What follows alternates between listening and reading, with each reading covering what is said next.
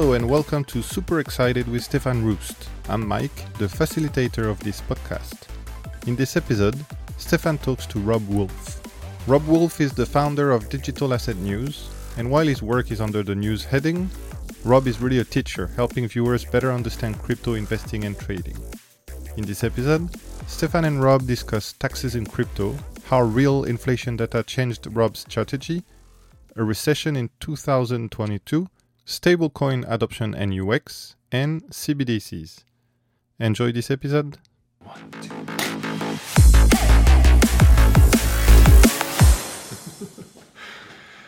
Hey, everybody. Um, nice to be back again. And I'm again super excited, as always, about what's going on in crypto land, but also to be here today with Rob Wolff. Uh, Rob actually had, we had the reverse situation, I think it was like three, four weeks ago, where Rob was, great, you know, talking about Truflation and super happy to go through Truflation with Rob and um, how he constantly, how you constantly use it all the time. But we're now here to talk about digital asset news and how you came to launch um, this project. And I actually mistook because in your channel you had Dan as your name, and so I picked you up as Dan, and you know um, that's sort of what your abbreviation is for your channel, right? How did you get to Dan? Yeah, so I just well because when I was getting into it, it were, there was uh, everything was about crypto. It was a crypto channel yeah. and crypto this and crypto that. And I took a look at it and I thought to myself, I don't think we're going to call this cryptocurrency forever. I, I, mean, there are currencies, but of course, as Ethereum came along with, with smart contracts, and then there's a whole plethora of like play to earn, move to earn type of thing. So I'm like, I don't know if we're going to call it crypto forever. So I just call it digital assets. And I thought, well, what should I call about it? Because what do I want to talk about? And for me, like I was always interested in like what are the what is the news? So I said, well, I'll just call myself Digital Asset News, and then I would just make the acronym DAN, and I'd say this is. And I, when I when I condensed it, people just thought my name was Dan, so I just went with that. I'm like, okay, I don't really care what you call me, uh, just uh, just just show up and watch the videos. Awesome, yeah, and then I think why you know one of the things that I found interesting is that you set this up to actually provide an educational mm-hmm. platform for people to better know how to invest, trade, what to look for in crypto. And I was really impressed with your breakdowns in terms of how you tell people to diversify their assets, uh, you know, yeah. keep your coins, not too many coins on all the same exchange and things like that. Simple, but really important, crypto relevant, uh, um, risk diversification ideas. Yeah. Uh, well, yeah. The, and the, the, I'll tell you the reason why is because yep. Stefan, when I came, because you've been in, you've been in this game for a long time. I know you've been you've been quite around Bitcoin.com and those types of places. So when I got in in 2017, everybody told me uh, that hey, you know that Bitcoin's going to like a million dollars like next week or something like that. So wow, that sounds pretty good. Numbers go up. I don't know what it really does. I don't really understand it, but I like that. So I'll invest into that. And of course, everybody would, would talk about maybe 250,000, maybe half a million dollars. And of course, John McAfee told me it's going to a million next year. And he would never lie to me. So what I did was I said, well, when the 2017 bull run happened, everybody gets, gets kind of piled in. And then of course it goes up. Yep. And then of course we see this huge, uh, catastrophic fall off the cliff in what I deem the four year cycles. And that's just a natural progression. So I said, I told my wife, I go, look, um, here's our choices right now. I can sell everything and we can get out and we can just, you know, cut our losses. Or uh, we can do this thing called dollar cost averaging. Uh, I read this book, uh, The Intelligent Investor, and it seems like these are the, the, principles. Maybe we should look into it farther down the road and then maybe a little, do a little bit of learning about what this whole thing is. And she goes, Well, what do you want to do? I go, I'm not in the business of losing money. Uh, because before this, it was you know it, it, was real estate, sports facility, Amazon FBA business, those types of things. And I said, I'm not here to just cut and cut and run. Let's just see how it works out. So for all this time, 2018, 19, 20, 21, just dollar cost averaging, very simple. And I thought to myself, well, if I, I'm not that smart. So I'm like, if I can figure this out, maybe I should start to tell people about, you know, some basic principles about what to do to not get sucked in. And uh, that's when uh, I started to talk to my friends and they said, don't tell me about it. I'm sick of you talking about it. And of course, the wife said the same thing. So, well, where can I talk to more people? And that's when the YouTube channel came about. Awesome. Yeah, no, and I, I like the way that you, yeah, I mean, like I said, right, not only do you sort of give people advice, you also break that down, the technical analysis rather from TA, you actually break it down into human speak and what does that really mean. So good interpretation. So check out the channel, guys, if you haven't followed it. It's on YouTube available. Um, please check it out. Um, but one thing I do want to ask is I always ask you know, two things I like to find out from from people I talk to, and you know, slightly different to. It's not crypto related or Bitcoin related, but more about you as a person in terms of what's the last great book that you read, and what would you recommend people read um, in terms of that book that you read uh, that you really enjoyed. You know what's funny? This is the book I, I I'm reading right now and, and getting through to it, and it's the one I, I put up all the time it's called This Time is Different, by Reinhart. okay. Okay. And, and this is a perfect. We did not plan this. I, will let everybody know. We did not plan stuff. Didn't tell me the questions, but I have it here all the time because in between like my breaks of the videos and things that I'm doing with other my other stuff, I'm reading this book. And what it takes a look at is eight over eight different centuries. It takes a look at the economic factors and what is going on in these markets, and it shows us that when people believe and especially like I personally believe that sometimes people make things so complex and they make it complex so you have to rely on them to get the answers. But when we take a look at this book, they say, look, there's just a repeat and a repeat and repeat. There are four words in investing which are just a recipe for disaster. When people say, this time it's different, it's never different things just keep, keep repeating. There are cycles. There are four year cycles. There are 80 year cycles. There are 100 year cycles. And even in, in real estate, there are these, these yearly cycles that go through and it just goes on and on and on. So this is a book that I highly recommend. So when people, they come to me and they go, aren't you worried about, you know, crypto crashing and, and, uh, you know, real estate going down and, and, and the market going down? I'm like, no, because in all honesty, if you just read this book and a couple of others that are out there, you can see that these are a natural progression of what is going on. So, and Stefan, you mean you're on the same page. We look at the data and go, well, this is great news, especially yeah. right now. I can't believe how cheap this stuff is. And I just, I get into it. And I'm not talking about buying every dip and being diamond hands and that, you know, craziness like that. I'm just talking about some basic principles, dollar cost averaging, taking a look at what the markets are doing, and just have a, instead of a, a Dogecoin millionaire mentality, have a one year, three year, five year, 10 year plan and just see it through. Yeah, no, good, good, good, good mark. I, I find always is, you know, pick a strategy and then stick to it. Don't go in and trade in day in the day out. Because nine times out of 10, I find that unless you're really on it all the time and it's your real profession, trading is really hard to do, right? You, you win uh, some, you lose yeah. some, and who wins are the exchanges, right? The exchanges always win because they get fees either way you trade. So the more you trade, the more they make, and they don't care whether you go up or down as long as you're trading. Yeah, and then another thing is you have to remember there's this thing called taxes. I don't know if people have heard of these things, but they're called taxes, and they're either long or short-term capital gains taxes for. So you need to factor those types of in, and then you got to ask yourself, like, what is my what is the value for the time that I'm spending looking at these charts? How yeah. much time can I get outside with my family or do the things that I really want to do? I mean, people can trade; they can trade all day long. I'm just yeah. I'm just not the kind of guy who's like, I need to look at this all the time and just go from there. So yeah, yeah. I totally agree there. But th- it is profitable if you want to do that thing. Um, do whatever you want to do, and that's that.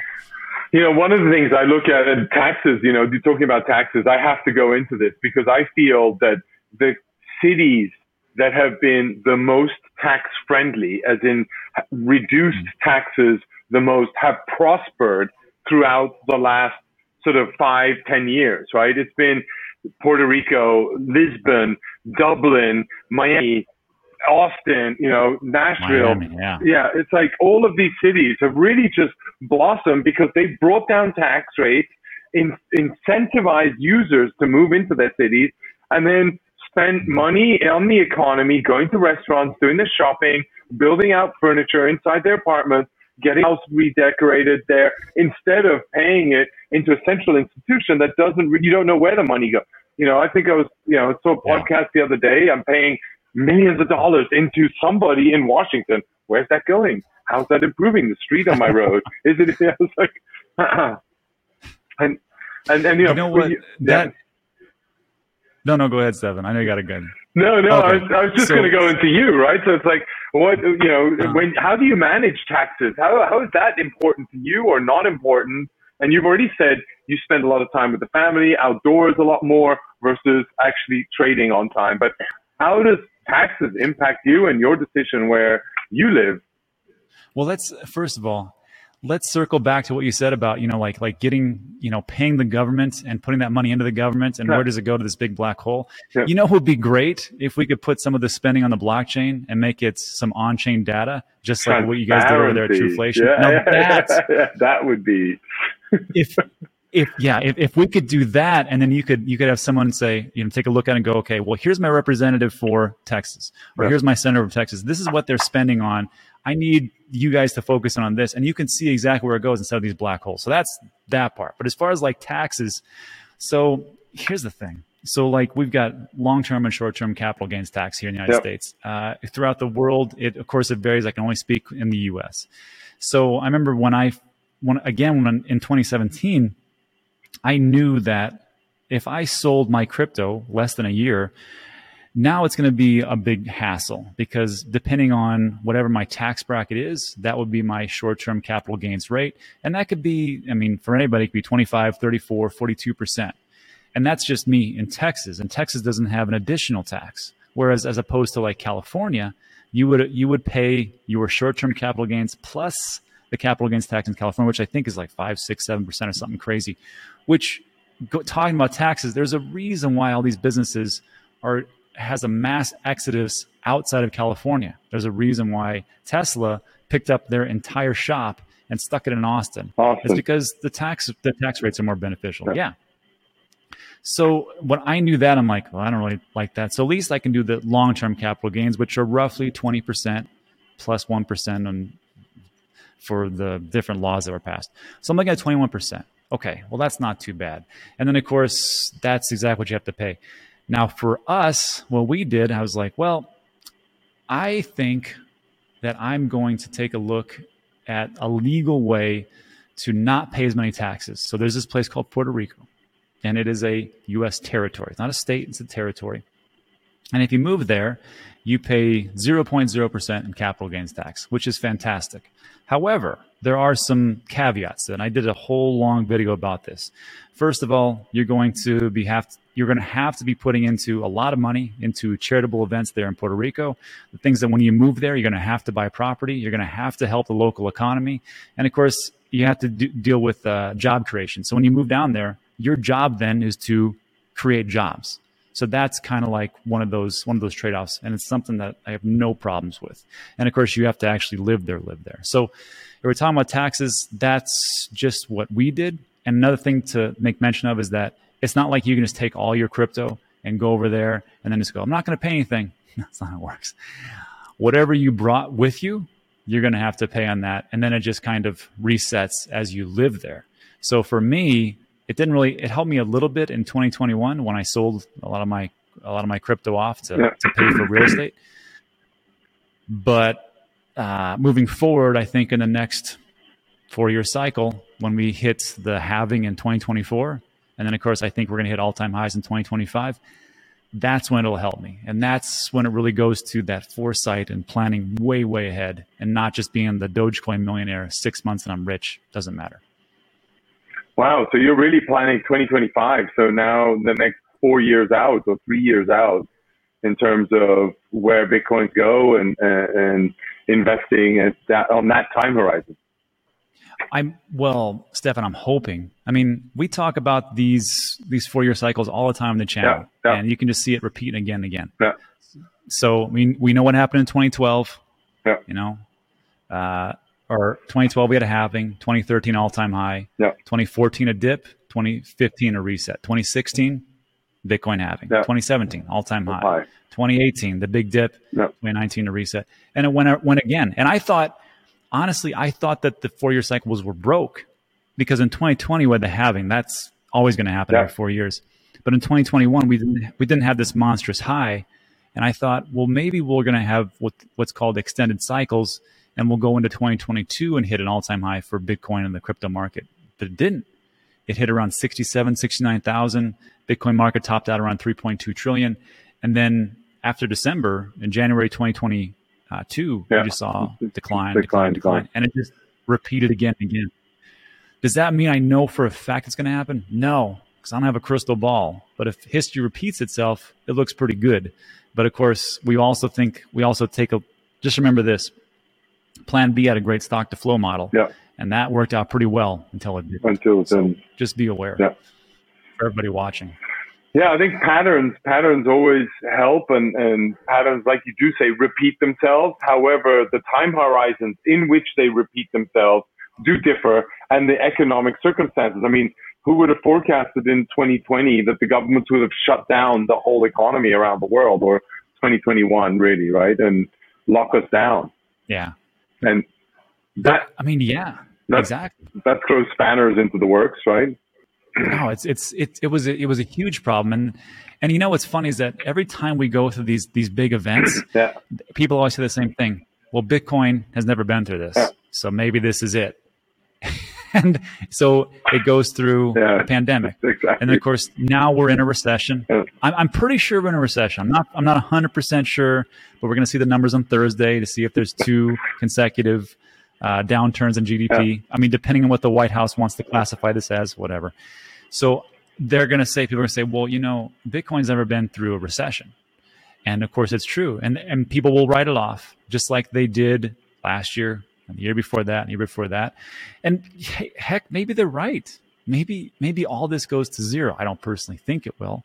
But uh, as you can see, every time that something happens where Bitcoin's ever been through this, crypto markets ever been through this, it tends to weather the storm and then come out even stronger. So that's what I'm waiting for. And those types of things I'm waiting for, but there's there's things that even like my strategy has changed, and my my strategy's changed because of websites like Truflation, yeah. uh, because usually what I would do in 2018 and 1920, I was dollar cost. I was buying every single day, little little amounts, because over time it would work out. But now what I'm doing is more value cost averaging. So instead of me buying every single day, what I did was because of inflation, we know it wasn't 8.5% or whatever they, they said it yeah. was. I mean, you can just take a look at Truflation yeah. and you can see, I think we hit almost 12%. Yeah. So what I'm doing is I'm taking a look at Truflation, taking a look where the inflation rate is, because if the inflation rate goes down, then the Fed will pivot, then the markets will rebound a little bit. So I'm waiting for like when the CPI numbers came out on July 13th, instead of buying every day, I just saved up my money. And then when those CPI numbers hit and we hit 9.1%, I thought maybe I'll just wait a little bit, see if the markets go down. And they did. I think we hit around 19K for Bitcoin, and then it bounced right back up. So I just deployed all the cash then. And this week, I'm doing the same thing. Everything that I would usually buy every day, I'm just sitting around and waiting, waiting for the Fed to come out on 20, July 27th yep. to say, here's the here's the rates. Is it is it 75 basis points? Is it 100, 100 basis points? Point. Then go from there. Yeah, I see. Me, that's why, Steph. That's why we get along so well. I think it's going to be the same thing. But who, what do we know?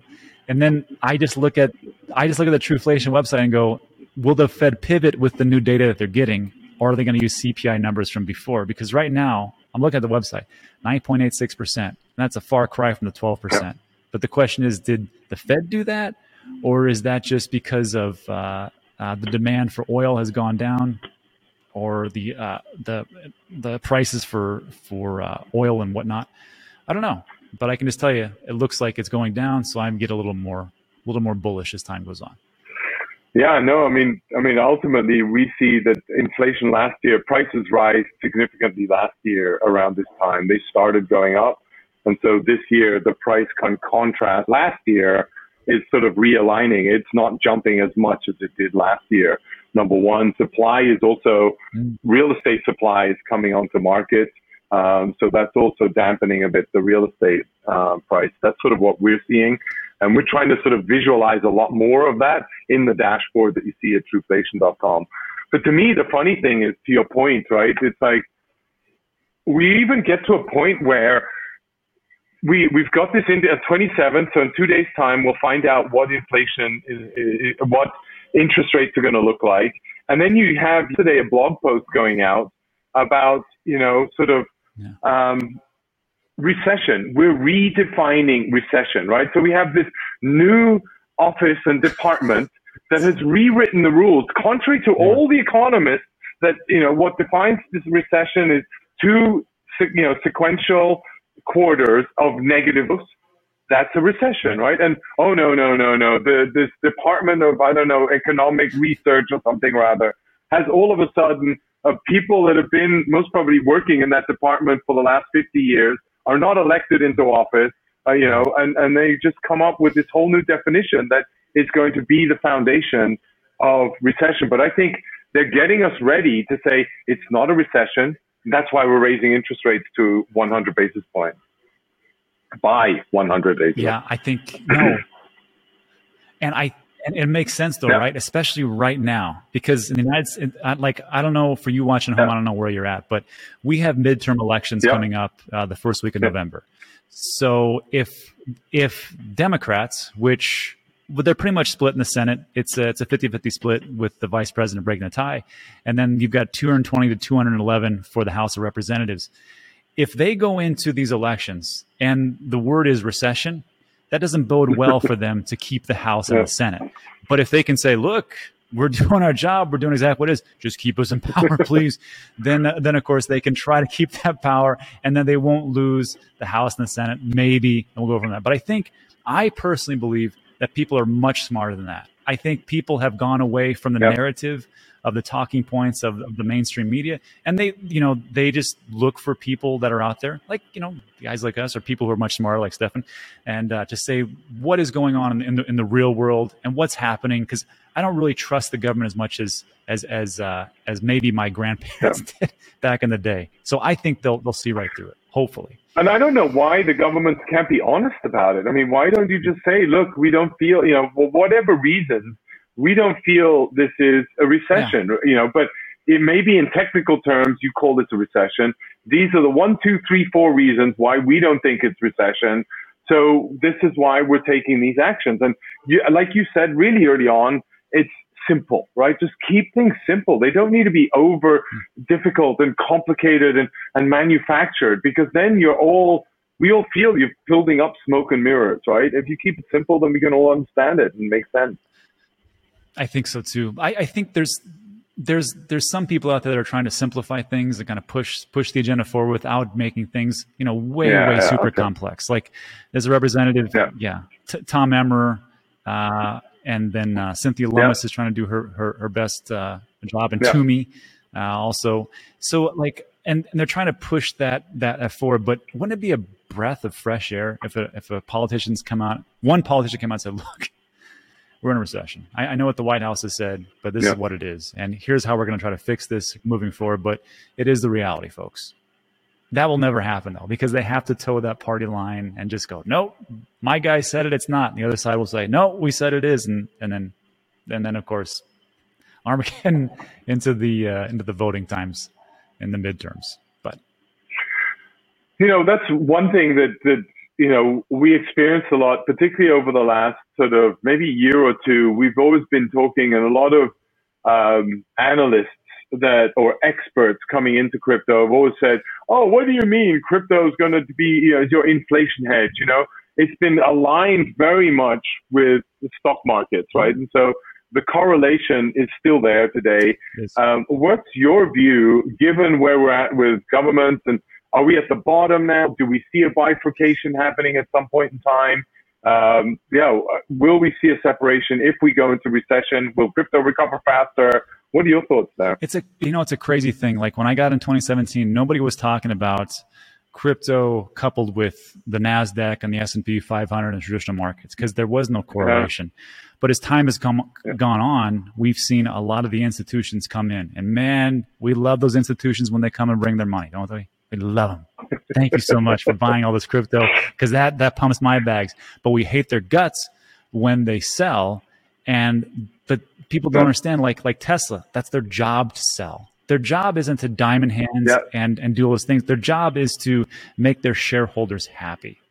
And their and their job is to grow the business. And their business isn't Bitcoin. Saylor's business may be Bitcoin now as time has gone on, but it's kind of like, like like a proxy instead of his original business. But that's not how it is.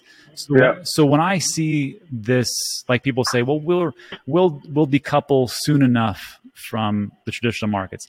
I don't think it's going to happen for a while. And the reason I say this is because okay. the traditional markets are actually getting in in a little bit more harder. Like we did a, a show yesterday, and we talked about uh, Barclays. Barclays is a is a huge bank lender, and they have assets under management of 1.4 trillion.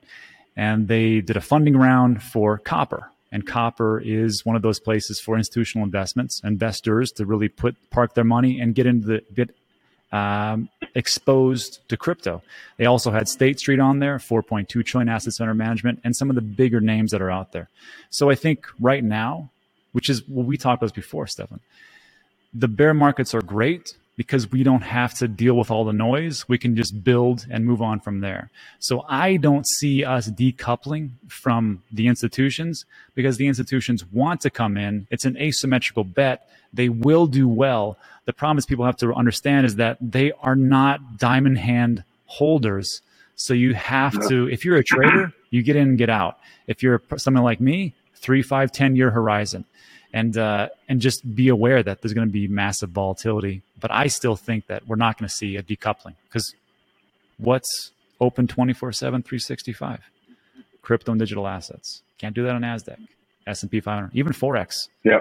So that's how i see it. Could be wrong. Yeah i think that's that's one thing right? It's like we've invited the institutions to come in particularly the financial institutions. They came in and and now they have a different way of working with digital assets, right? And and I think we as a community need to adjust to that, right? They're not here to stay. This is now becoming. I think we just broke back up against the up uh, past the trillion dollar market cap across yeah. all the coins again. We're up at one and a half trillion or something now. Um, so you know, and they're here to stay. They're going to play these markets, right? They're, to them, it's an alternative asset class not necessarily a utility token, and you know, well, okay. which where, yeah. Where, where do you see sort of in that respect, right? We, uh, the way I look at institutions is I break it down into two different categories: the financial sort of sector, where they're about trading, and then there's the sort of enterprise sector, right, that are looking to crypto, and both of them see efficiencies on the one hand in it, and then the other hand they also see you know, the trading capability and the treasury management around that, particularly the financial services.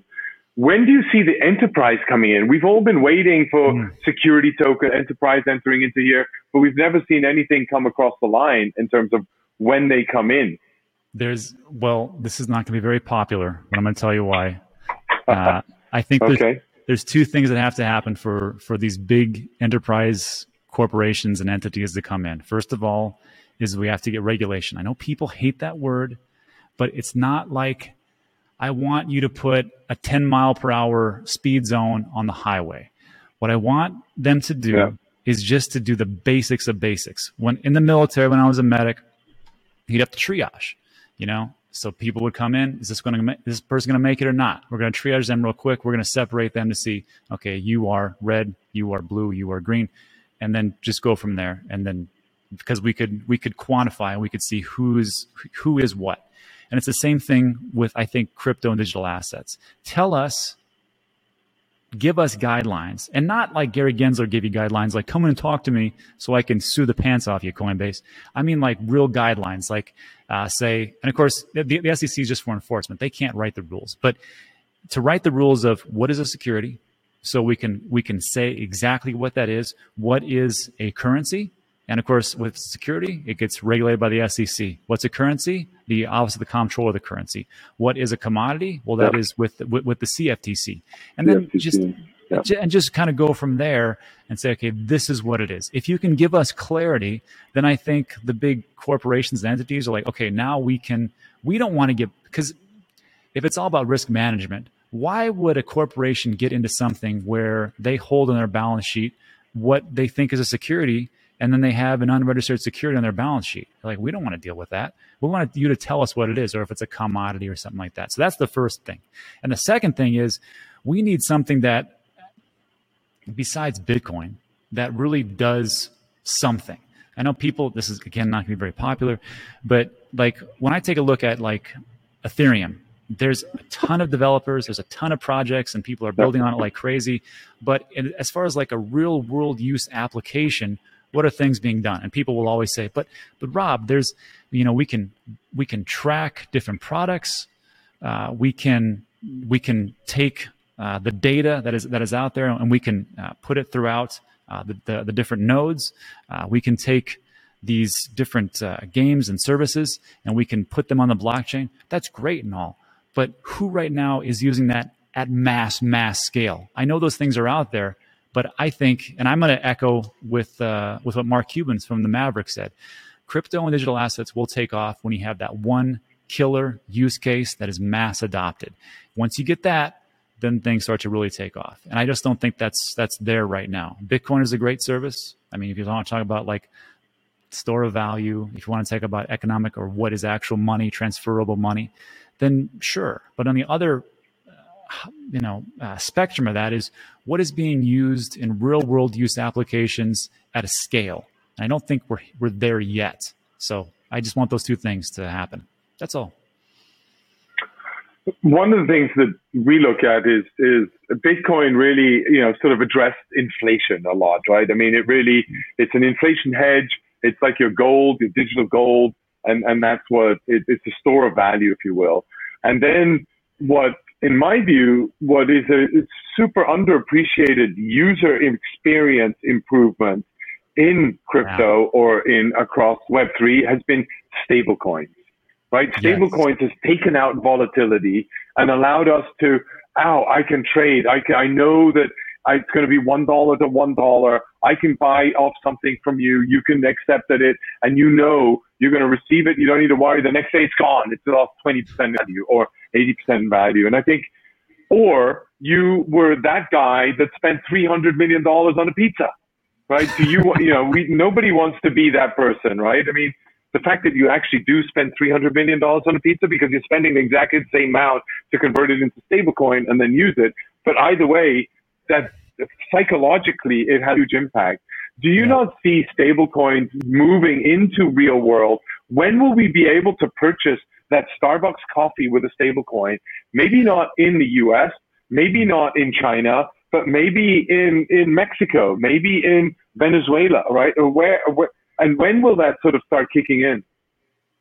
Well, I mean, it's as at mass scale, it's going to take some time, but right now it's, we're able to do it. I know the last Bitcoin conference, you had Jack Mallers up there from Strike, yeah. and he was and he was talking about how you can buy anything, uh, very small or very big, really, uh, just by using the Lightning Network. And you could, and yeah. it was just using uh, the Bitcoin network where you could pay, you could have dollars, Bitcoin ne- network transfers it over, and you could pay somebody from dollars to euros or dollars to pounds or pounds to francs or whatever else it is.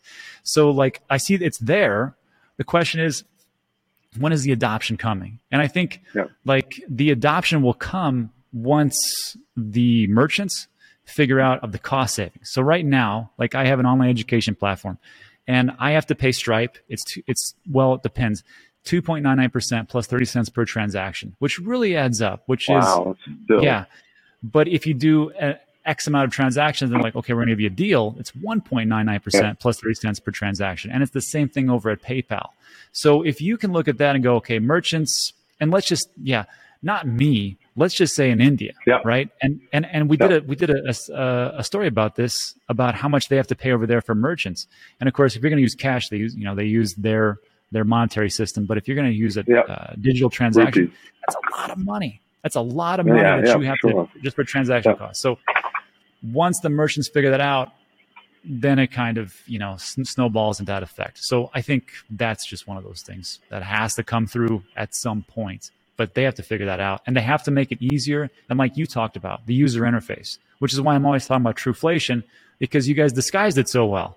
You guys tricked me, and I was I thought I was looking at uh, it was like the same colors as like Facebook, it's super easy. It's free to use. and I don't and I don't have to put in any data or do some kind of like uh, connection to my hardware wallet or something. It's just all the data is there. You use Chainlink as an oracle, and it's perfect. And that's what we have to do. If my mom can use it, then it'll take off. Yeah. Yeah, I think usability is really important. I think the fee structure, you know, one thing that I, I like in Thiel's book, right? I mean, he talks about a 10x improvement whatever innovation you provide, and if you want a mass adoption, it has to be 10x better, right?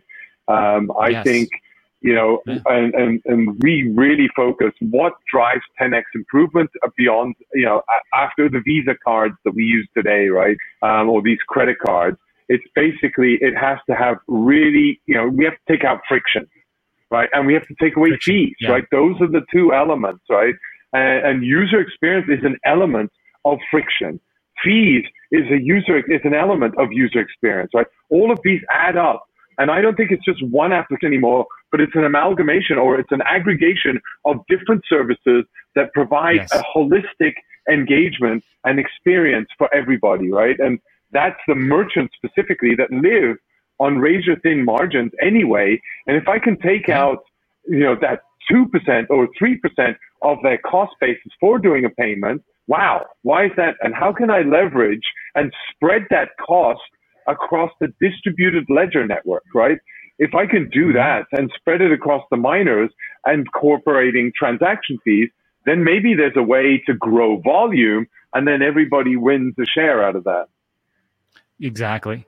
And yeah. that's just it. But these merchants, they have to, first of all, they have to find that killer app that does everything, yeah. right? China yeah. has these, uh, these like this like one killer app that does pretty much everything, and WeChat, everybody uses it. That's it. And so if we could have something like that, that would be perfect. The problem is we have 19,000 different cryptos, something crazy like that. So there's, there, there's one more thing I, I, will say that probably won't be popular again, but with the SEC being a thorn in everybody's side and talking about regulation and, and making everything security, it might actually work out in our advantage. And here's how. If all these, if Gary says, okay, I'm going to help you guys write these summaries uh, for the laws. Lummis picks it up, Toomey picks it up. Let's all work together. And they decide what an actual security is. Well, guess what? There are a lot of securities as far as crypto goes. They're not as much as a utility as people think they are. So now these smaller uh, projects, now they're all labeled as securities. So now they most of them go away.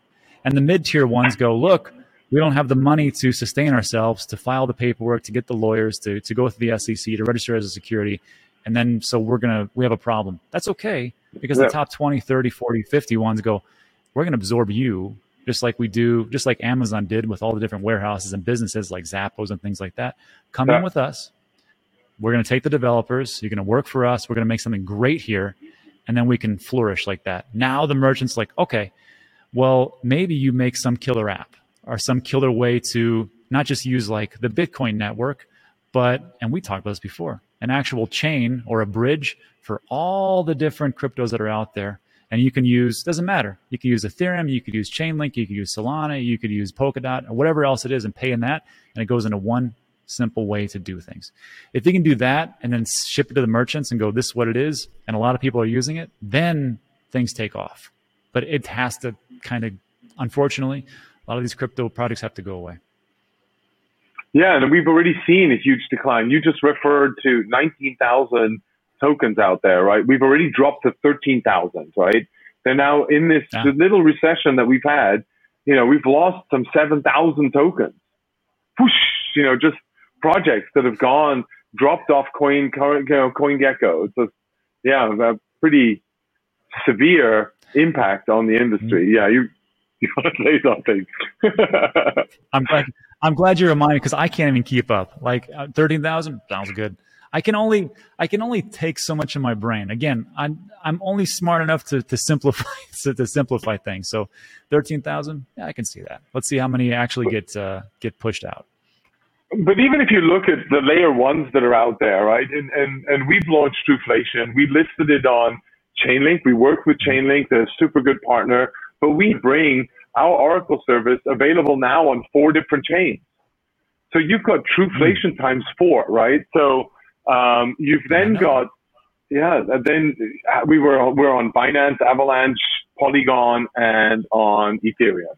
Um, and so now, in theory, what happens if we get onto all the EVMs that are out there? Should we be on Arbitrum? Should we go onto zkSync? Where should where else should we go with our tokens, right? Should we go into Solana? Should we go onto Cosmos chain? Right? There's so many different chains that you can get on. Each one of them, Polkadot, each one of them have an ecosystem inside their markets And if you think how big the economies are out there and the different industry verticals in each economy, you know, in a way, why can they not have a loyalty card? Why can they not have a currency that you need to pay them in?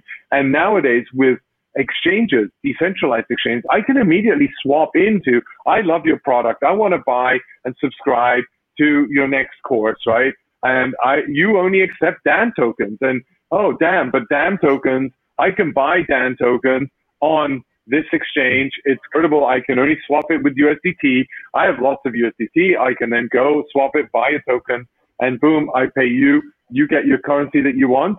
Um, and it should be as easy as that in a wallet without me even noticing it, right? See, and that's just it. That's what we what we talk about with with friction. You shouldn't yeah. have to see it. No one wants yeah. to. Know, no one wants to see how the sausage is made. They just yeah. want to eat the sausage. eat the sausage. So, exactly. Yeah, it's it's the same thing. It's a, remember the remember the days of like when your first browsers came out for the internet. See, I'm old. I remember that stuff. And like you, you had to jump through a couple of hoops. First of all, you had to try to get on and yeah. on the internet. And of course, if you had that AOL disk, it wasn't too too tough. You had to put it in, da da da da. Mm-hmm. You come in there, and then of course you'd actually go through through through your browser, and it would kind of work, but kind of not. And you, you you'd put it in, an, in in a search query, and of course there's all the different like like junk websites because they were doing keyword stuffing of, of all the things that you were lo- looking for. exactly. And, it, and it, it, it just never worked that great because it's just the early days. But once you started to realize or started to figure out, or actually people started to figure out, like, we want something simpler, something where no one really has to see it. That's when everything took off. Same thing with cell phones, same thing with this, and it's gonna be the same thing with crypto and digital assets as time moves forward. But the, that's the growing pains to get there. Yeah, no, I mean, I remember with, I mean, and, and I think every innovation has had a faster growth trajectory, right? Just mainly because mm. of the distribution has been easier. And I think crypto has had, I mean, it's only 10 years old, you know, a little more than 10 years old. And we've grown from nowhere, from a little pet project that only crazy whack jobs that were in gaming and exchanging, you know, game cards for were, were involved in to a, a place where now Jerome Powell is saying that cryptocurrency is influencing his policy making, right? And so ultimately in that's the 12 year period, it's crazy how far we've come. So if you look back, that's amazing. Right. And I think we never spend the time to look back. How far have we come? Look what we've achieved, right? We still have a hell of a lot to achieve and there's a lot of opportunity. But I think now, I remember at the beginning, how does that work? How can you make that work? I got hundreds of questions. I don't understand how Bitcoin works. Why do, you know, it's like, do you really hmm. need to know how it works? Do you know how money works? You give me a dollar, I give you value. Are you happy with the value? I'm happy with the dollar. Both of us are happy. So who cares? We got what we wanted each, right? So, and, and ultimately, that's it. Uh, you know, actually, you know, any kind of currency and an exchange of goods and services for value creates happiness. So why don't we allow for more happiness on the planet and allow and facilitate more exchange? And I think crypto does that, right? I think it really allows us to have a peer-to-peer interaction without having to fill out 50 forms, go and get approval to pay you 50 euros for your course. You know, yeah, I think yeah. no, it, it, it no, you're right. I mean, it all has to has to come out like that. But people want to, you know, this is like again. I know these are the early days because people are focused on like like the minutia and the technology behind it and how it all works and zk rollups and like like the really really fine details. Trust me, it was the same way in the internet days when people were trying to figure out how to use a browser, how to make make the tech work, how to do voice over internet protocol and all those things. But now no one even thinks about that. Like today, I don't even think about how this actually works with yeah. you know the camera that's right here yeah. and we're talking together. And like I don't have to pay you know ten dollars to pick up my phone exactly. and call you long distance, something like that. It, it, it, it, just does not work like that. Yeah. No, and I think one of the things that actually talking about in crypto, right? So anybody wanting to enter today, right? Do you need to really know about how it works? And I think you actually translated that and said, you know, it's like look at the sentiment, right? I mean, what is the sentiment at the moment, and and how how do you measure the sentiment in a currency in crypto land across the board? How do you go about and judge sentiment now? And how do you and what sources do you use to qualify sentiment and what is sentiment. So like if you're talking about like like sentiment, like like like the overall mood, the overall feeling of, of where the market's going, that type of thing. Yeah. So yeah. Yeah. Like you can well there's a couple. Yeah, there's a like couple, two or three places. First of all, you can look at the fear and greed index. The fear and greed index will tell you just exactly just how frightened people are and what's going on. And coincidentally, we were under you know, because you have a it's on a spectrum, zero to 100 where you know anything below 10 is like severe severe fear. And then of course if you go to the, the, very far side of that there are people that are just exuberant and happy and that's not good either. But we just did a story about this. Uh, bitcoin the crypto market has been under 25 for the last 70 days. It's the longest it's ever been there because of people just going, you know what, we are we don't know where things are going. This recession's coming. Bitcoin's never been through recession, those type of things. So we think this is gonna be you know big bad news. So that's just just one one part. Now on the traditional side, you have that uh, what is it called VIX, where they can take a look at essentially fear and greed index, and then also there are other like sentiment analysis indicators that you can use that are online. And uh, I think Messari may have it, and then also there is one Trade the Chain, which does sentiment analysis. And what it does is it it takes it has a direct API integration into Twitter, and uh, they just take a look at the, the, sentiment from there, from Reddit, and a couple of different like telegrams and things like that, and condenses all the information and gives you like a, a score of a sentiment analysis. If you want to go down that route, you can. But I got to be honest with you. If you take a look at that fear and greed index, it really tells you everything you need to know, and just kind of go from there. So that's awesome. So go check those out. Fear and Greed yeah. Index, VIX Index, and Trade the Chain. I love the Trade the Chain one. That's uh, has a good ring to it as well. Yeah. Um, yeah, no, I mean, I've always looked at developer sentiment, right? How much activity is it, and more from a coin perspective, right? What is the innovation happening on a specific chain, or or what is the innovation happening? Are we seeing just copycats the next the next, you know, Uber, you know, sushi, Uniswap, whatever, you know, is there an innovation coming around the corner, right? remember, you know, there was Uber for this, Uber for that, Uber for this, you know, when they were launching new, new, new startups. And was that real innovation? Mm-hmm. Yeah, to a certain extent, yes, it was, but it was around a specific vertical. And are we seeing anything really new come out in crypto land? And to me, you know, we're still, we're still wait, what's the next big thing? And, you know, I love the concept of flat coins. What is a flat coin, right? I love the, you know, element around pegging currencies to a basket of consumer goods, um, or even to commodities or to, you know, whatever is relevant to you and your industry and your business. Yeah, and you know what? That that would go back to what we were talking about before, as far as like the store of value argument. And people yep. will say it. And there was now look, uh, any Bitcoin maximalist will tell you the best store of value is Bitcoin. But I got to disagree with them. And even, and it's not just me that talked about this. This was over on uh, what Bitcoin did with Peter McCormack and Lyn Alden. And they were talking about, and Peter is a huge, huge Bitcoin maximalist. And even he said, look. I love Bitcoin, working great. But if I'm looking at a third world country, and of course, Bitcoin goes down by 20, 30%, and they're making $300 a, a month, that's not a good store of value. And he even said stable coins do actually work out pretty well. So if you're in Venezuela yep. and you get whatever their currency is, and you say, I want to get this into stable coins, that is a solid store of value for the short term.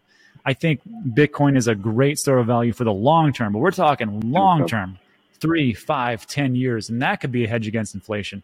But it's it, it just took us a while to kind of figure that out. And of course, a lot of Bitcoin maximalists won't agree with me. That's just how I see it. But uh, I will will tell you this: the longer I'm in crypto, the more I become a Bitcoin maximalist because of the different things that are going on and the different not just the volatility, but the rug pulls and the scams and the different things with like and we just saw this with Celsius and Voyager and the different problems with Three Arrows Capital. It just makes you go, I need a better way to uh, for risk aversion. And this is one of those things. Bitcoin does actually work out pretty well, but it can't do everything, in my personal opinion. So, on that note, right, I mean, we're seeing governments are obviously picking up on the Celsius, Terra, UST crash, and um, BlockFi and, and, and, Voyager, and you know whatever, um, and they're beginning to push back on that and and sort of trying to say we're going to protect the consumer, but at the same time, they're also considering rolling out their own digital currencies, right? The CBDCs. Do you see that, you know, sort of growing? And would you think people will start trusting the CBDCs more than they will trust other cryptocurrencies? I think. And what's your view on CBDCs, maybe? So, well, I'll, I'll start with the with the the people in mass in general.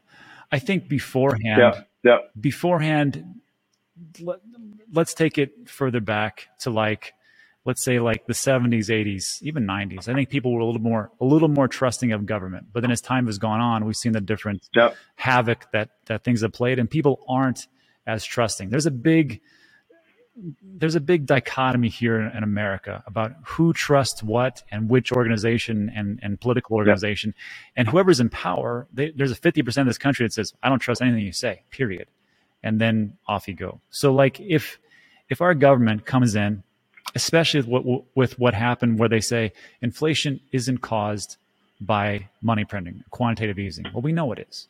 We just know it is. And if they're going to say that and they go, well, that didn't happen, we're just going to print it. But also, what we're going to do is we're going to have these things called CBDCs. And uh, it's going to make it super simple. Uh, you're just going to need, here's, here's the question I have though. Who, who are they going to get? Because the government's not going to, you know, create CBDCs and, and then have it in their own separate app and things like that. Who who are the technology people that are actually going to upkeep that and make that work? Well, now you have to create another organization for it within the government to actually handle that. I just don't see how that could actually happen. So there's there's two ways for a CBDC. Is it going to be more like like the China's or uh, the Chinese digital yuan, where it's going to be a little bit more of a surveillance state? I know people, some people will say, they don't, they don't do that. sure. So uh, it's gonna, it's gonna be like that. Or is it going to be more like uh, this is from uh, former uh, CFTC head, I think it was uh, Giancarlo, where he was talking about the digital dollar. And he said, We have two ways to do this. We can go more of the way of the surveillance big brother type of thing with what China is doing, or make it more of like a freedom dollar. And if we make it more like the China Chinese digital yuan, it just won't work. But if we make it more for like uh, transactions that can't be tracked, then it will work out okay. And that's just one person's assessment. I don't personally believe it's going to actually happen. So what's going to happen is this. They're going to try to roll this the, the, the CBDC out. They're going to try to get away with uh, eliminating cash. That's already happening right now, and they're going to try to track a little bit more things. I don't think once you are uh, accustomed to power and control, it's hard to give away that power and control. And, and, unfortunately, I know people say that cash is trash. Let me tell you, as a business owner, cash is awesome. I'm not going to say that I've ever done this. However, let's just say, for instance, that I'm at my sports facility and someone wants to pay their team in cash. Well, I could report that to the government, or maybe I could not. And I'm not saying I did do that. I'm just saying that is one of those options that is actually available to you when you have cash. It's worked really well for the cartels for decades. So don't tell me that that that cash is like trash. I think cash is actually king, especially right now. So to answer your question, CBDCs, and there's gonna be a small percentage of like, yeah, let's do that. But I think a lot of a lot of people out there are not to trust it, and they're going to uh, not go for that option. And even if they can do it technological wise. Yeah, I mean, I think you know that's what I sort of view CBDCs as a, a, an alternative. People have choice. If you like CBDCs, you can yeah. use it. If you don't, um, and I think we should allow you know any wallet developer to include that in the wallet. I I don't think it should be mandated. I think you should have alternatives. No, I think the way China's done it hmm. is is just mandating it, and you have to use it. And If you don't use it, there's no other coin, and all these super apps have to embrace it and pay with it and uh, enable payments for it. Um, yeah, and then coupled with a social score, if your social score is low, ooh, ooh, no more, no more top up for you. You know, sort of, yeah, yeah, and that's yeah. And see, that that's the thing. And like some people will say it's going to happen, and some people are like, well, that's never going to happen. And to me, especially with what's been happening the last three, three, four months in this space, I don't trust anybody anymore. So I just yeah. I just go for the worst case scenario and just walk my way backwards from there. So I if if people want to want if developers want to put in there, let them put it in there, and then and let the market decide. That's what the free market's for.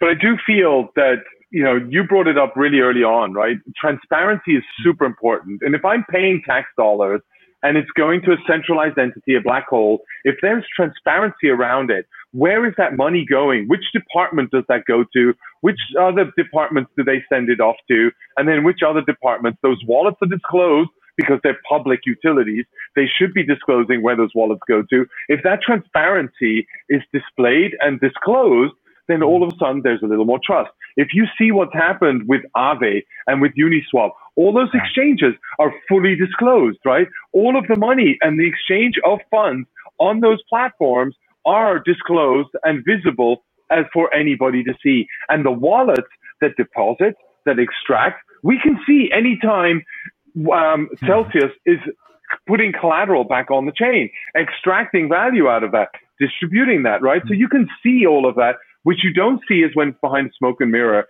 And I think crypto is a way for crypto to succeed and, and minimize rug pulls is that transparency. Um, you know, and we are getting to points where there are institutions now in crypto land that have been around for more than and gone through two, three, four cycles.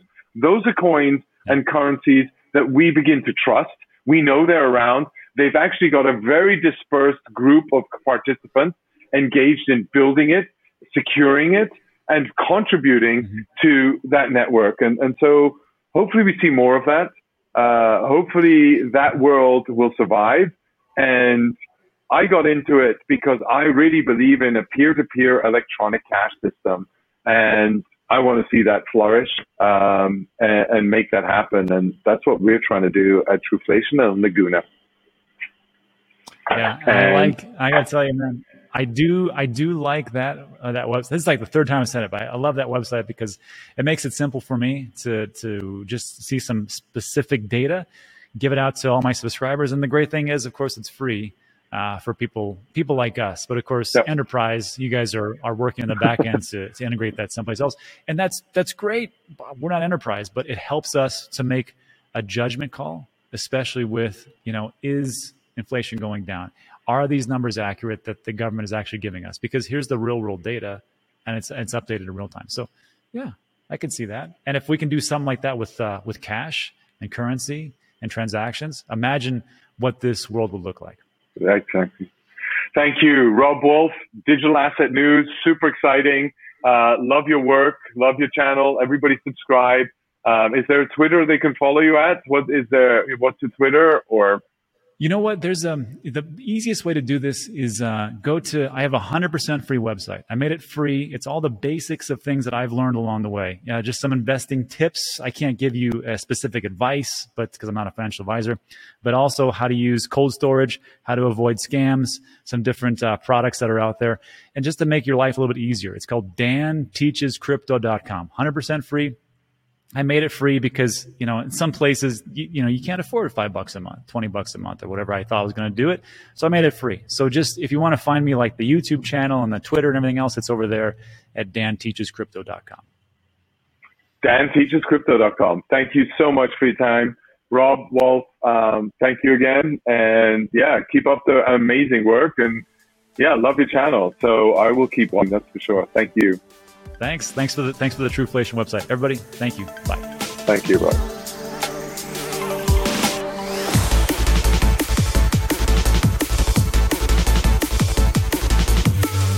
This was Stefan Rust and Rob Wolff. You can follow Rob on Twitter at Newsasset. That's N E W S A S S E T. And check his news channel on YouTube at Digital Asset News. You can also follow Stefan on Twitter at srust99, that's S R U S T 99, and you can find the Super Excited with Stefan Rust podcast on all major podcast platforms and on YouTube on the Stefan Rust channel. Thank you for listening.